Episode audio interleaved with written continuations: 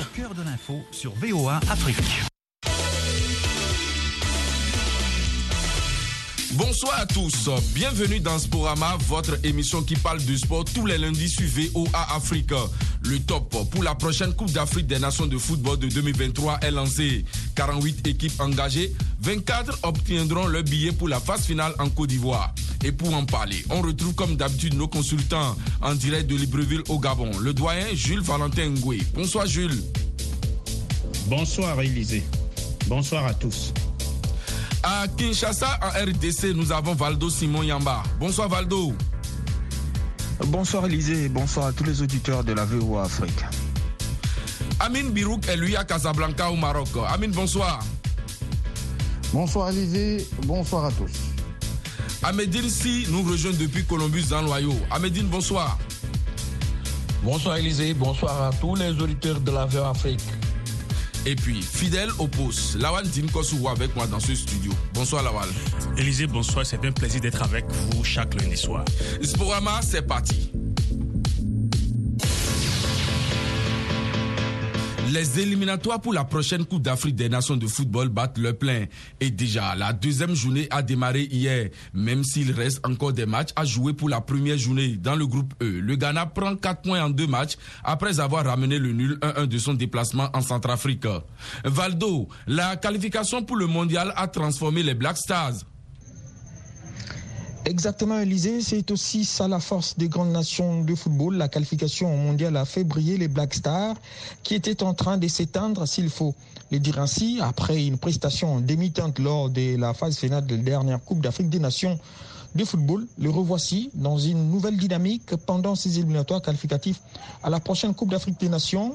Quoique n'ayant pas réussi à aligner deux victoires de suite, puis se contraint au nil d'un but par la République centrafricaine en match de la deuxième journée des éliminatoires de la Cannes 2023. C'est une sélection des Black Stars qui confirme son statut dans ce groupe et avec quatre points, comme vous l'avez dit, Élysée, il faudra s'affirmer davantage au fil des matchs, notamment au mois de septembre prochain lors de la troisième et quatrième journée face à l'Angola qui compte également quatre points.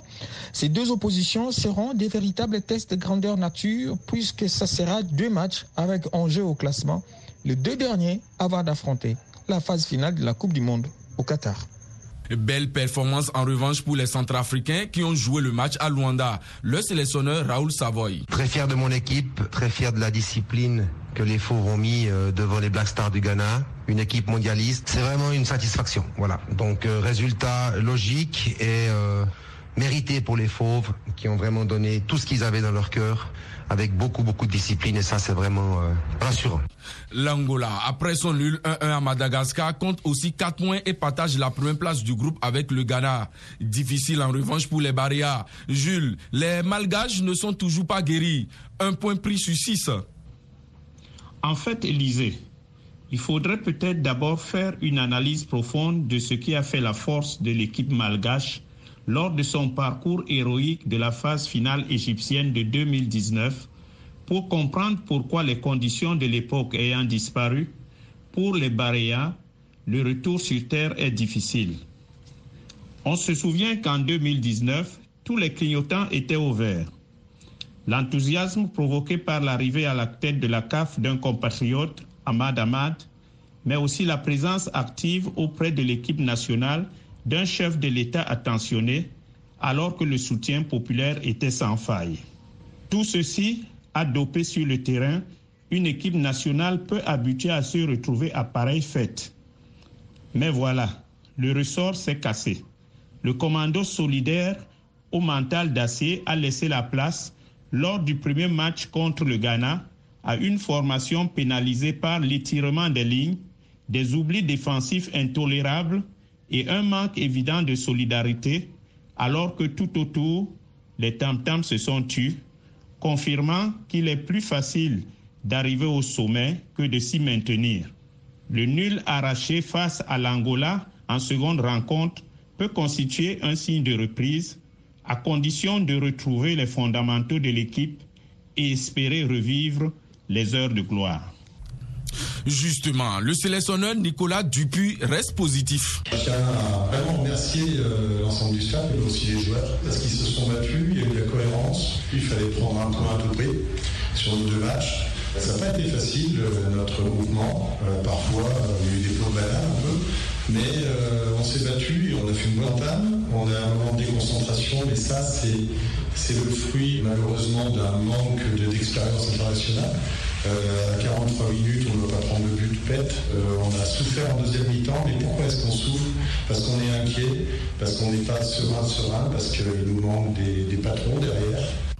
Dans le groupe J, la Tunisie se contente d'un 0 à 0 au Botswana après son carton contre la Guinée équatoriale. Amine, les aigles de Carthage étaient privés de quelques cadres comme Kazri ou encore Msakni. Il faut tout de même euh, dire que la Tunisie a pris 4 points sur 6 possibles. C'est donc une qualification en bonne voie pour la prochaine Cannes. Victoire en milieu de semaine contre la Guinée équatoriale, qui a été quart de finaliste de la dernière Coupe d'Afrique. Et puis un bon match nul en déplacement au Botswana, sans plusieurs cadres laissés volontairement au repos ou euh, indisponibles pour cause de blessure. Maintenant, l'équipe entraînée par Jalal Qadri va devoir euh, réviser euh, un peu ses gammes dans la mesure où elle va s'envoler pour le Japon afin de disputer la Kering Cup. Ce sera l'occasion de tester quelques formules de jeu, quelques schémas, vérifier si certains joueurs sont capables d'être compétitifs au plus haut niveau pour être prêts afin de peut-être créer une petite surprise lors de la prochaine Coupe du Monde dans un groupe très compliqué avec notamment la France et le Danemark.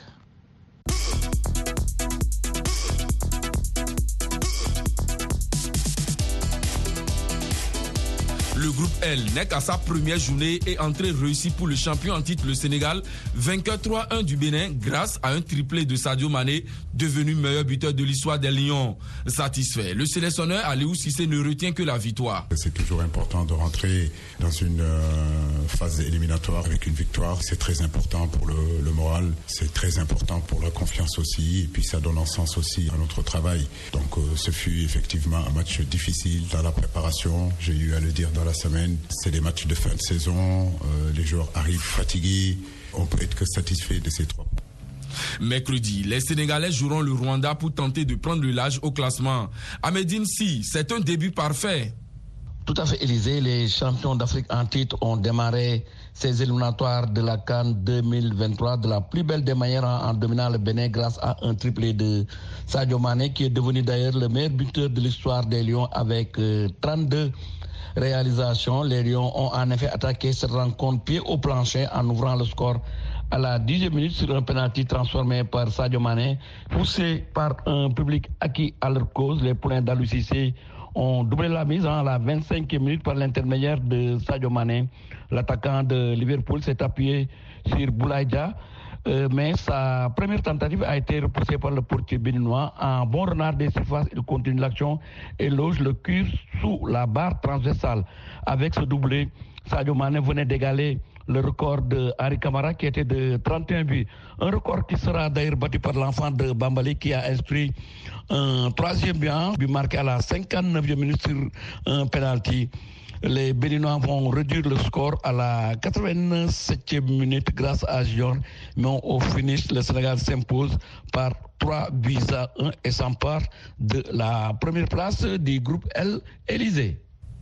Le Bénin, véritablement dépassé par l'enjeu, et pour son sélectionneur Moussa Latomdi, il est souvent difficile de jouer le champion en titre. On a essayé de mettre notre euh, système en place et qui n'a pas marché. Quand on joue contre des équipes vraiment au top niveau ou bien des joueurs de classe mondiale, il y a des fautes qu'on ne fait pas. Donc on n'était pas présent dans le match. Maintenant, c'est de motiver les joueurs pour le prochain match parce que c'est pas fini, c'est le début. On va pas s'arrêter comme ça et donc euh, le prochain match c'est à gagner à, à la maison. Lawal, c'est un match à vite oublier et se concentrer sur le Mozambique mercredi.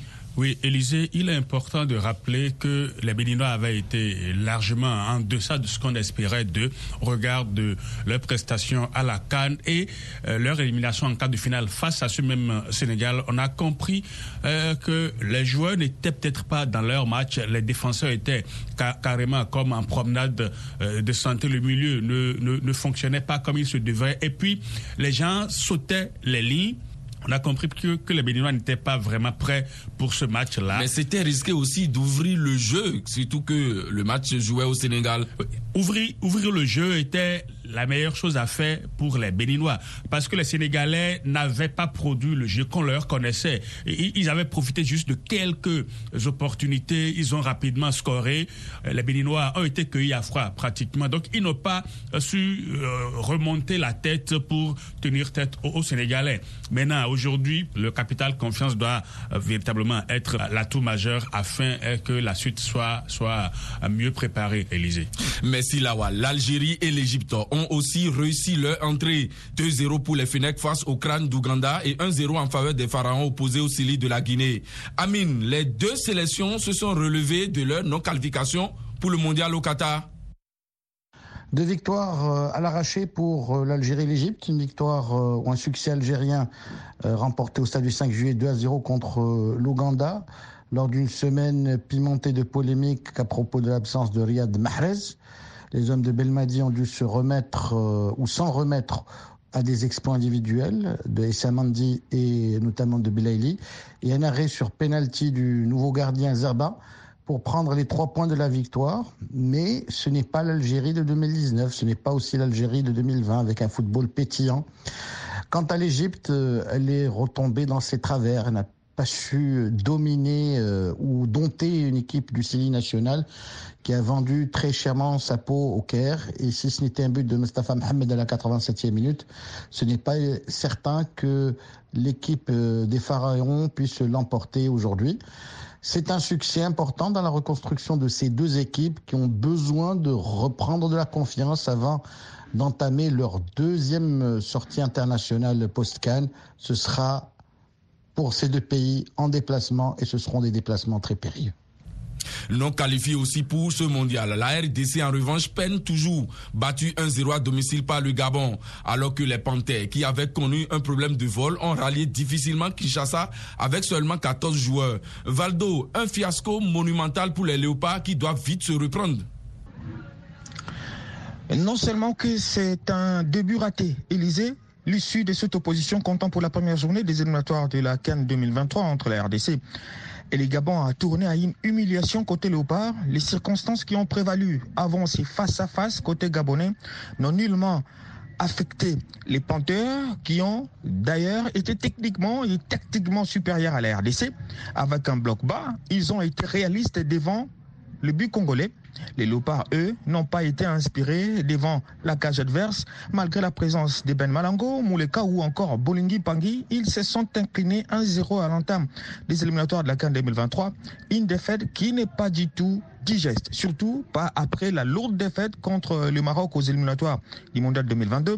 Cette défaite de la RDC est la deuxième consécutive contre les Gabon qui, au fil des matchs, gagne en confiance lorsqu'il faut jouer la RDC, puisqu'il compte désormais deux victoires contre un nul en trois matchs.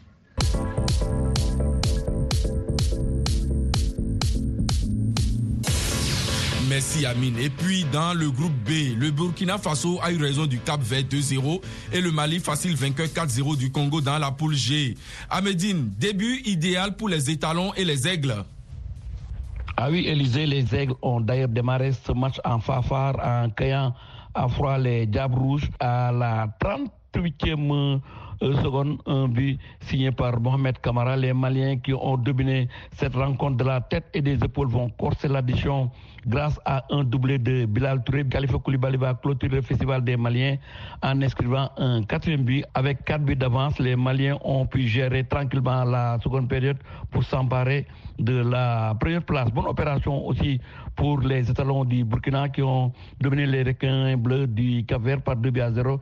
Avec cette victoire, les Burkinabés prennent ainsi la tête du groupe B avec trois points, soit deux de plus que le Togo et l'Estonie qui sont, se sont neutralisés un peu plus tôt sur le score de deux buts partout. Élysée. A noter que le groupe A entame sa première journée le jeudi après que le Sao Tomé Principe soit réintégré par la CAF. Ainsi, les Santoméens jouent la Guinée-Bissau pendant que le Nigeria sera face à la Sierra Leone. Lawal, les Super Eagles retrouvent une fois encore les Sierra Leonais.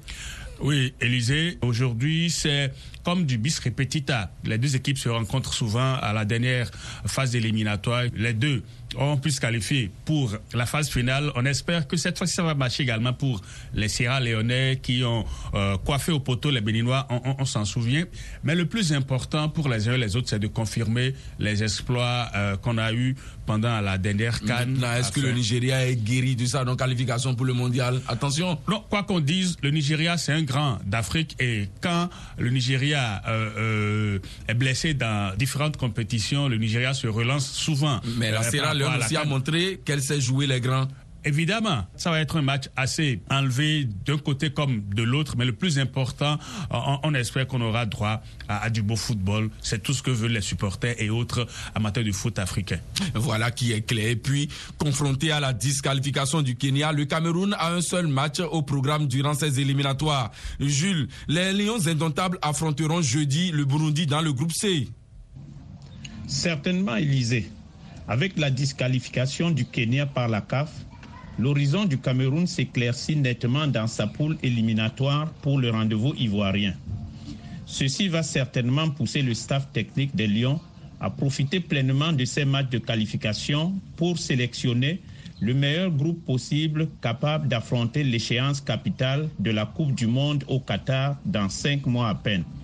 Le Cameroun, qui y retrouve dans une poule très relevée les formations des Pays-Bas, de la Serbie et de la Suisse ne veut pas reproduire le même raté qu'au Brésil en 2014 où il avait été balayé par le pays hôte, la Croatie et le Mexique. Il s'agit donc pour les Camerounais, actuellement avares en qualité et en solution de rechange, de ratisser le plus large possible, à l'intérieur comme dans la diaspora, afin d'aligner au finish le commando idéal, enrichir son banc et multiplier ses possibilités en cas de besoin. Mais avant tout ceci, il importe pour le quintuple champion d'Afrique de rassurer tout son monde dès ce jeudi en rappelant à l'ordre le Burundi, une nation en progrès, puisque présente au rendez-vous continental en Égypte il y a trois ans seulement, au détriment du Gabon. Rigobert Song, qui connaît bien la maison, sait que le principal adversaire du Cameroun, c'est le Cameroun lui-même capable de se transcender face à l'adversité, mais aussi amateur des trous d'air quand on s'y attend le moins. L'ancien capitaine Courage trouvera certainement des recettes pour maintenir le cap. Le groupe K est aussi réduit à 3 après le retrait du Zimbabwe. Et Amin, le Maroc débute par l'Afrique du Sud jeudi après avoir disputé un match amical face aux États-Unis. Les débuts qui seront très compliqués face au Bafana Bafana d'Afrique du Sud qui ne réussissent pas généralement l'équipe du Maroc de football. Les statistiques le prouvent puisque le Maroc n'a réussi à gagner qu'une seule des six confrontations face aux Sud-Africains. Le contexte également du match, un contexte assez houleux après la défaite en amical face aux États-Unis sur le score de 3-0 à Cincinnati, un match où l'équipe du Maroc a montré de très nombreuses lacunes ce qui, a remis sur le tapis la situation du coach Vaid Lodzic, très contesté. Il va falloir véritablement que les joueurs puissent jeudi euh, tourner la page de ce match amical euh, désastreux et surtout se focaliser sur la rencontre en faisant abstraction du contexte euh, assez épineux, notamment via les réseaux sociaux. L'équipe du Maroc a la possibilité donc de se relancer via cette rencontre qualificative et surtout de prendre une option sur la qualification pour la prochaine Cannes, étant donné que le Maroc se retrouve dans un groupe à trois avec uniquement l'Afrique du Sud et le Libéria. Le lundi prochain, les Marocains iront au Libéria pour le second match de poule.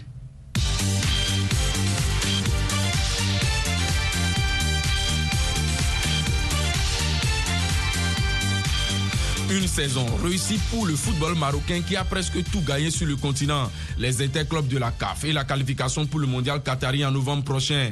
Amine, outre la qualification pour la Coupe du Monde qui a caché l'échec de la Cannes au Cameroun, le Widad et la renaissance du Berkane ont montré ce qui se fait de mieux sur le plan local. C'est la saison parfaite. Si on doit ajouter également la qualification des cadettes marocaines U17 pour la prochaine Coupe du Monde, après avoir retourner la situation face aux Ghanéennes. Si l'on prend en compte la qualification des Lions de l'Atlas pour la Coupe du Monde, les deux titres africains du Wydad de Casablanca et de la Renaissance sportive de Berkane, on peut parler d'une année 2022 idyllique pour un football marocain qui euh, renaît petit à petit de ses cendres. Il faut juste rappeler le contexte de l'arrivée de l'actuel bureau fédéral en 2014. Le Maroc est éliminé de la Coupe du Monde. Les clubs n'arrivaient plus à franchir la phase euh, préliminaire des compétitions continentales. Il y a un travail il y a également un travail de prospection, détection, formation. Il y a aujourd'hui un des meilleurs centres euh, de préparation au monde, qui est le complexe Mohamed VI. Et on voit euh, les premières euh, semences fleurir, notamment dans les catégories de jeunes. Le Maroc se veut pionnier en Afrique dans le ballon rond. Le Maroc veut être la locomotive du football africain au niveau des infrastructures, mais également des talents et des résultats. Et aujourd'hui, cette année 2022 est une petite consécration en attendant peut-être euh, la qualification ou la possible qualification de l'équipe nationale féminine pour la prochaine Coupe du Monde. Ça passera par une organisation de la compétition au mois de juillet prochain et par une présence dans euh, le carré euh, de cette compétition, dans le dernier carré de cette compétition, ce qui est la condition sine qua non pour être présente en Nouvelle-Zélande et en Australie. Le WAC qui a succédé donc au palmarès à Alali Duquet, double tenant du titre. Le mérite est revenu au coach Walid Regragri qui signe une saison parfaite. Toujours en quête d'un triplé historique. Je suis très heureux de ramener la troisième Champions League avec cette équipe. Oh oui, il le mérite. Mais on n'a rien fait, on a, fait le premier trophée de l'objectif. Il nous reste le championnat, il nous reste la Coupe du Trône. On en a encore envie, il nous reste un mois. On va se battre pour essayer de faire le triplé historique, même si ça va pas être facile.